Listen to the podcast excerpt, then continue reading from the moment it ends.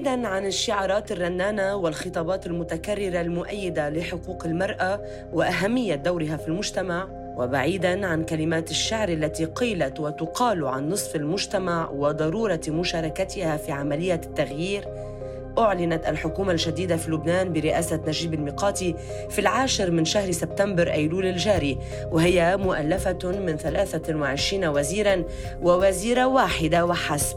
أسند إليها حقيبة التنمية الإدارية وهي السفيرة نجلاء رياشي بعد أن كانت الحكومة السابقة تضم ستة وزيرات تسلمن حقائب مؤثرة في العمل السياسي. بينها وزارة العدل والعمل والإعلام والمهجرين والشباب والرياضة.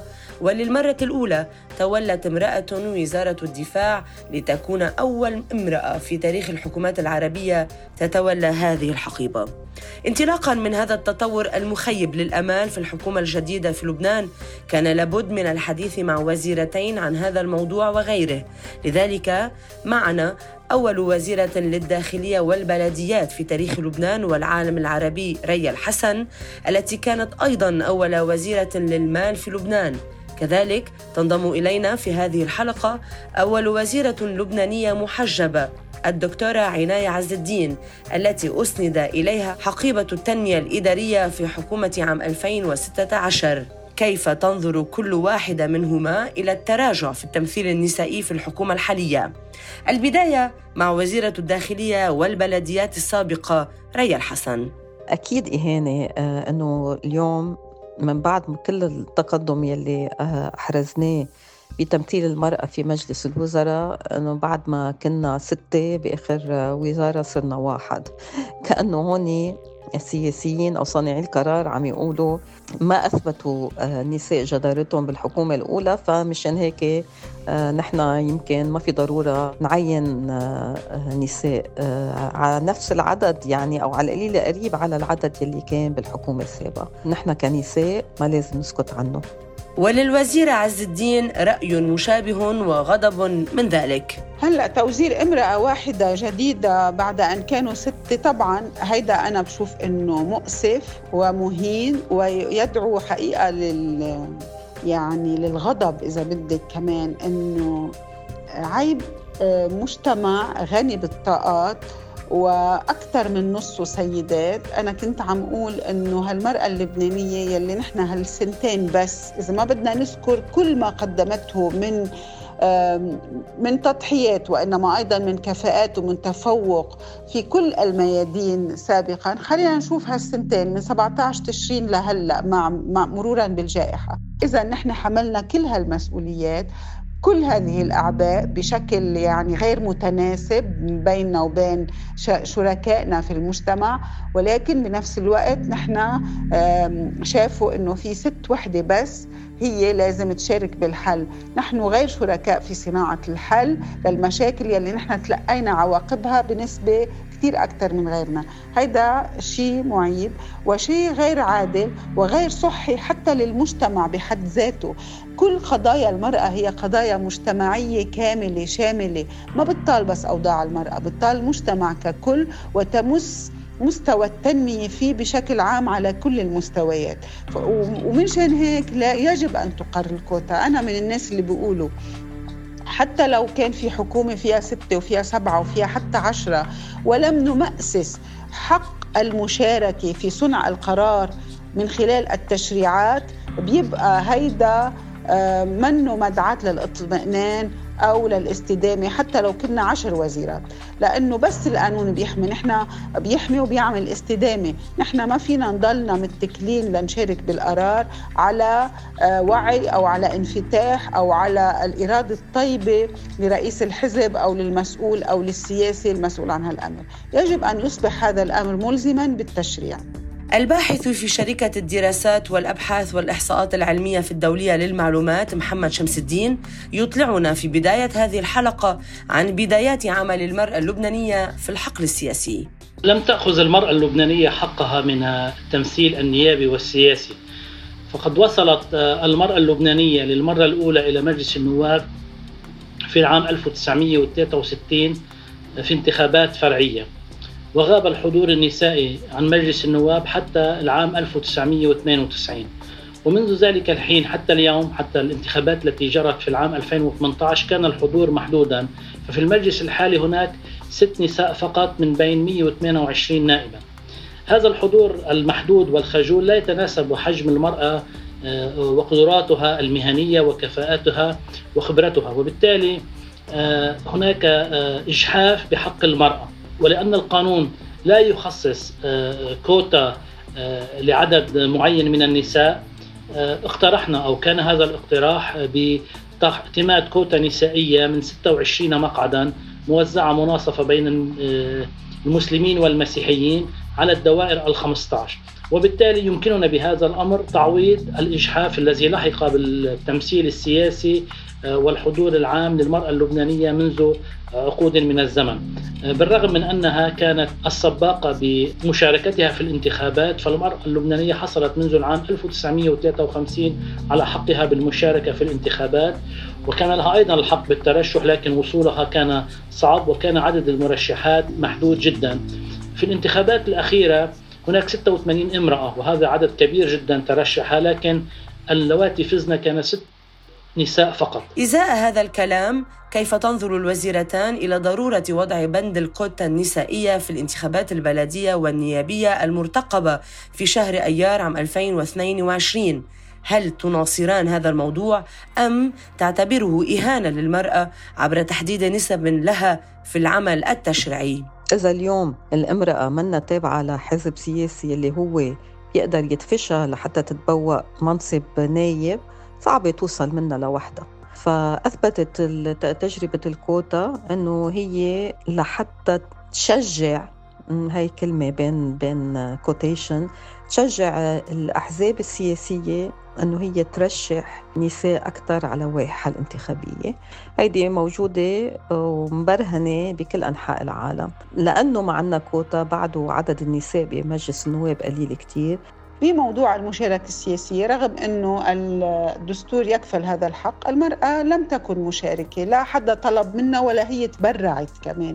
يعني على مدى فترات طويلة كل السيدات يلي شهدناهم فاتوا على مجلس النواب أو على الحكومات فاتوا إما آه، كانوا آه، زوجة آه، الراحل يلي هو كان نائب أو أو أو رئيس أو أو يعني شيء من هذا القبيل أو أخته أو بنته أو مرته أو بتفوت الست لحتى تحجز المقعد النيابي لابنها لحتى لما يكبر من بعد أبوه هو يتسلم هالورثة السياسية. آه، ما شفنا إنه سيدة وصلت بمسار سياسي أو عبر كفاءة خاصة. يعني هلأ معيار الكفاءة حتى أوقات مفقود عند بعض الرجال عندنا نحن بنعرف هيدا الشيء. الكوتا هون بتجي أهميتها. تتغيري العامل الثقافي بدك كتير وقت. آه، القانون هو كفيل اولا بإحداث التغيير السريع وأنا طبعا بقول على معيار الكفاءة مش بس عند المرأة المرأة والرجل. وهل هل آه، نتيجة وصول السيدات عبر الكوتا يلي هي تعتبر خطوة مرحلية باتجاه التكافؤ الفرص بين المرأة والرجل حتى بعدين يصيروا على لوائح مختلطة يمكن يصيروا. بس المهم يكون في تكون هاللو... يكونوا الجنسين موجودين على اللوائح بشكل متكافئ. فالكوتا هي خطوة مرحلية لإيصال النساء ممارسة دورهم نجاحهم بصير يغير النظرة والعادات وبيكسر التقاليد وبيكسر النمطيات الموجودة. وكمان بيخلق ثقة بين المواطن يلي عم ينتخب وبين السيدة لما بتنزل على الانتخابات وبشوف إنها نجحت ووصلت صوته بصير عنده يعني ينتخب مش بس هالمرة مرة ومرتين وثلاثة يعني بتصير هل نظرة الثقة بتتجذر فيه ومع الوقت بزول هيدا التمييز بالعودة إلى وزيرة المال والداخلية السابقة ماذا تخبرنا عن الصعوبات في تجربتها في العمل التنفيذي كامرأة بين أكثرية رجال في البرلمان والوزارات؟ ما كان في صعوبة لأنه أنا كان عندي خبرة واسعة من خلال أكيد دراستي ومن خلال خبرتي بالشؤون المالية. فمن الناحية التقنية من ناحية التعاطي مع مع الرجال مع الخبراء آه، بمجلس الوزراء أكيد ما كان في مشكل ولا من خلال تعاطية مع الرجال بقلب الوزارة نفسها إذا كان بالجمرك أو بالعقارية أو بالمالية العامة. في كان بعض التعاطي يلي غير إيجابي ما بدي أقول سلبي بس غير إيجابي من مجلس نواب مع رجال لأنه ما بعرف كونه نابع عن تعاطيهم مع امرأة وكونه كان نابع عن تعاطيهم مع امرأة من تابعة لفريق سياسي معين. أكيد تعرضت لبعض ال remarks اللي ما كانوا لايقين وهيدي أي امرأة بتشتغل مع رجال بتتعرض ل هيك نوع من sexist remarks okay remarks ذكورية يلي ما في آه، إلا ما يحس حاله مهان شخص من وراء هالتعليقات يلي كانت عم تورد على لسان بعض الرجال اللي هن كانوا بمجلس النواب بوزارة الداخلية آه، أكيد كان التحدي أكبر لأنه عم تجي امرأة تتعاطى بوزارة عندها طابع أمني تابع لها أمن العام وأمن الداخلي ومجلس الأمن المركزي. ويلي هن 90% منهم آه رجال. to my surprise كانت التجربة أهون من ما كنت مفكرة لأنه بكل هال المؤسسات الأمنية في عندهم احترام لل hierarchy للتراتبية. ولا مرة حسيت في فوقية بالتعاطي معي كوزير داخلية أو في عدم ارتياح آه، من المدراء العامين أو من الأمنيين. بالعكس كان في احترام متبادل كان في احترام للتراتبية. أكيد أنا ما كنت أتدخل بالعمل الأمني اليومي ولكن كنت أحط نوع من السياسات يلي هي من خلالها آه، كانوا يتعاطوا إذا بدك مع الأمور الأمنية الكبيرة. فوزارة الداخلية أبدا أبدا ما حسيت أنه في هالتعاطي الذكوري معي. لا بالعكس. وأنا حسيت حالي آه، مرتاحة كتير بهالجو. أكيد غير آه، أمور أخرى اللي بتتعاطى فيها وزارة الداخلية لأنه هي بلبنان بالأخص مش بس وزارة أمنية وزارة عندها جزء كبير مدني وما هي الحادثة التي استوقفت الوزيرة عز الدين في طريقة مقاربتها كوزيرة امرأة في مجتمع جزء منه ذكوري قد لا يرى المرأة بالكفاءة التي هي عليه؟ هلا بصير معنا كثير حوادث بس حب أذكر حادثة كنت بعدني عم يعني كان معقول كان في فكرة أنه ممكن أترشح على النيابة وكنت عم بعمل بعض الزيارات التعارفية بمنطقة سور بمدينة سور. وكنت لابسة فستان وكعب عالي. أحد الأشخاص يلي هو كنت بعتبره صديق ويلي هو بس يعني بعرف أنه رح يعني كان عند كان ممكن يكون عم يترشح على لايحة منافسة. حتى تعليق على التويتر مسخر فيه إنه أنا كيف عم بعمل جولة انتخابية بالكعب العالي. يعني مثل تهكم. بس أنا طبعا ما جاوبته بس بعتقد الناس ما قصروا فيه. اضطر يسحبوا للتويت تبعه. وقت مجلس النيابة النايبة بنتيجة تعاطيها المباشر مع الناس وتعاطيك على طول في زملاء إيه في أوقات ممكن يكون في حالات تنمر. ممكن تقولي ممكن في حدا بده يذكرك على طول إنه أنت سيدة انتبهي أو أنت مش سيدة أنت أنثى. في ناس ممكن يعني يجربوا آه، يعني إذا معي أو مع زميلاتي. هلأ يعني بعض الزميلات تعرضوا لشيء مباشر آه، حتى على ال social media حتى لما تكوني عم تعطي رأي أنت تقني أو رأي سياسي أو رأي تقني بعيد جدا عن موضوع الذكورية والأنوثة. ممكن خاصة بهيدي موجة ال social media يلي متفلتة من أي من أي ضوابط للأسف. ممكن حدا يقرر يرد عليك بتنمر على إنه انت أنثى يعني بطريقة فيها شتيمة بطريقة لأنه لأنه كمان أنا بعتقد إنه الأخلاق السياسي إنه إنه الفضاء السياسي بلبنان بحاجة إلى الكثير من التخليق. ردا على سؤالنا تشرح الدكتورة عز الدين بفخر أبرز المشاريع التي تبنتها وعملت على تحقيقها خدمة للمجتمع ودعما لحقوق المرأة فيه. رافعتي الإصلاح يلي اشتغلت عليهم بقوة وبكثافة وبجد وبتعب. وبكتير إيمان وبكتير حب. هن استراتيجية الوطنية لمكافحة الفساد يلي أنا أكملتها هي كانوا مبلشين فيها بس أنا كملتها. بس الأهم منها اللي أنا بعتبره هو المخطط التنفيذي للاستراتيجية الوطنية لمكافحة الفساد يلي آه، في شق تشريعي يلي بموجبه صار في كل هاي القوانين الهيئة الوطنية لمكافحة الفساد الإسراء غير المشروع التصريح عن الذمة المالية ويسل بلو بروتكشن يعني حماية شهود حماية الشهود يلي بيحكوا عن الفساد. آه، كل هذه السلة التشريعية المباشرة معنية بمكافحة الفساد وغيرها إصلاح القضاء يلي بعد أكيد بده كتير شغل. كلها هيدي بدها تنحط هذه البنية التحتية الناعمة لإدارة الدولة وللشفافية والمكافحة الفساد. هيدول المشروعين إذا أقروا هن بيحفزوا الكفاءة بيمنعوا الفساد. هيدا أكيد بتستفيد منه المرأة لأنه كل ما رحنا باتجاه الكفاءة بصير في عنا فرصة أكثر إنه المرأة الكفوءة تصل. كل ما رحنا بمعيار الشفافية بصير في إمكانية إنه المرأة الشفافة تصل وإنه في تكافؤ فرص بينها وبين ال ال الرجال في هذا الوطن. طالما أن تعيين المرأة في منصب رسمي في بلادنا العربية لا يزال حدثا حتى ساعة تعود الوزيرتان بالذاكرة إلى بعض تفاصيل شعور يوم تعيينهما أو إبلاغهما تسليمهما منصبا وزاريا هل شعرتا بمسؤولية إثبات حضورهما وكفاءتهما أكثر من زملائهما الرجال في الوزارة؟ ردة الفعل الأولى هي خوف خوف إنه آه، أنا صحيح يمكن تقنيا آه، في مارس هالمهمه ولكن برجع بقول بالسياسة ما كان عندي خبرة ابدا. وبتذكر وقتها قلت له للرئيس حريري إنه أنا ما بعرف إذا بقدر أقوم بهالمهام وهذا بفرجي كيف الامرأة أول ما ينطرح عليها مهمة صعبة أو كبيرة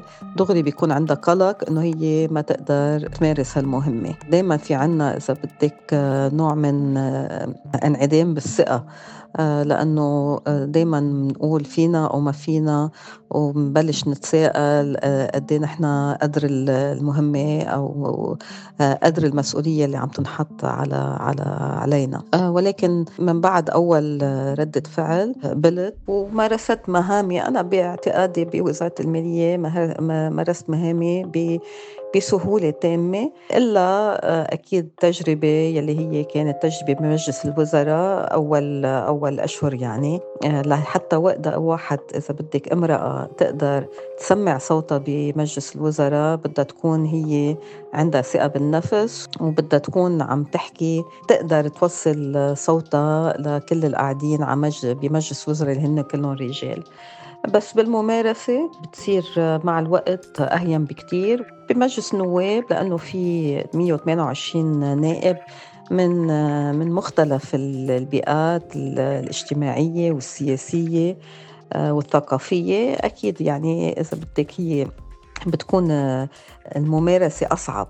طالما أن تعيين المرأة في منصب رسمي في بلادنا العربية لا يزال حدثا حتى ساعة تعود الوزيرتان بالذاكرة إلى بعض تفاصيل شعور يوم تعيينهما أو إبلاغهما تسليمهما منصبا وزاريا هل شعرتا بمسؤولية إثبات حضورهما وكفاءتهما أكثر من زملائهما الرجال في الوزارة؟ ما كانت ابدا آه، مراودتني فكرة إنه خوض المعترك السياسي ولا كان بكل صراحة طموحي. آه، ولكن شاءت الظروف إنه بالغلط غوص آه، إذا بدك بعملك العام. من خلال أدوار كتير لعبتها كمستشارة لبعض وزراء المالية ولأحد وزراء الاقتصاد وبعدين برئاسة الحكومة. وأكثر صرت يعني ملمة بالمواضيع السياسية. بالديناميكية السياسية بلبنان. وأنا كنت السيدة الوحيدة آه، وكانت مفاجأة للجميع. ما حدا كان عنده علم وأنا حتى دولة الرئيس خبرني قبل بكم يوم ما تتألف الحكومة إنه إذا كانت الحكومة ثلاثينية أنا بدي وزرك أنت إنه أنا بدي أقترح اسمك إنك تكوني وزيرة. وقال لي إنه في احتمالين. وحدة منهم كانت التنمية الإدارية. طبعا كان في ردة فعل إيجابية وأوقات كان في ردة فعل هيك مفاجأة عند بعض الناس. بعض الناس توقفوا أنه أنا وزيرة محجبة. كانت يعني شوي هيك سلبية التعليق عليها. أنا ما توقفت عندها. أنا حقيقة آه، تمرست بمواجهة هذا الأمر لأنه المجتمع اللبناني يعني للأسف بمحل من المحلات عنده تنميط عنده ستيريوتايبينج وأنا تعرضت له هيدا الشيء من لما كنت بالجامعة فصار عندي خبرة بكيفية التعاطي معه. مما لا شك فيه أن المرأة اللبنانية قد أثبتت جدارتها وكفاءتها في أكثر من مجال حتى أنها كانت السباقة في النضال في الشارع ومع احتجاجات السابع عشر من تشرين الأول عام 2019 وحتى يومنا هذا إلا دليل على أن الثورة أنثى كما قيل يومها. إذ كانت في الخطوط الأمامية كما كانت كذلك في أكثر من مدماك اجتماعي واقتصادي وسياسي. وعليه تبقى الأنظار متجهة اليوم إلى الانتخابات النيابية المزعم إجراؤها في شهر أيار من العام المقبل. فهل ينجح المجتمع المدني والحركات النسائية والرغبات الحزبية كما غيرها من فرض بند الكوتا النسائية على قانون الانتخاب؟ فيكون ذلك مدخلا اساسيا لثقافة المساواة في الحقوق كما الواجبات بين الرجل والمرأة وتفرض المشاركة النسائية في العمل السياسي أقله في البداية لخلق وعي مجتمعي عن هذا الموضوع. الأشهر المقبلة كفيلة بإثبات ذلك. thank you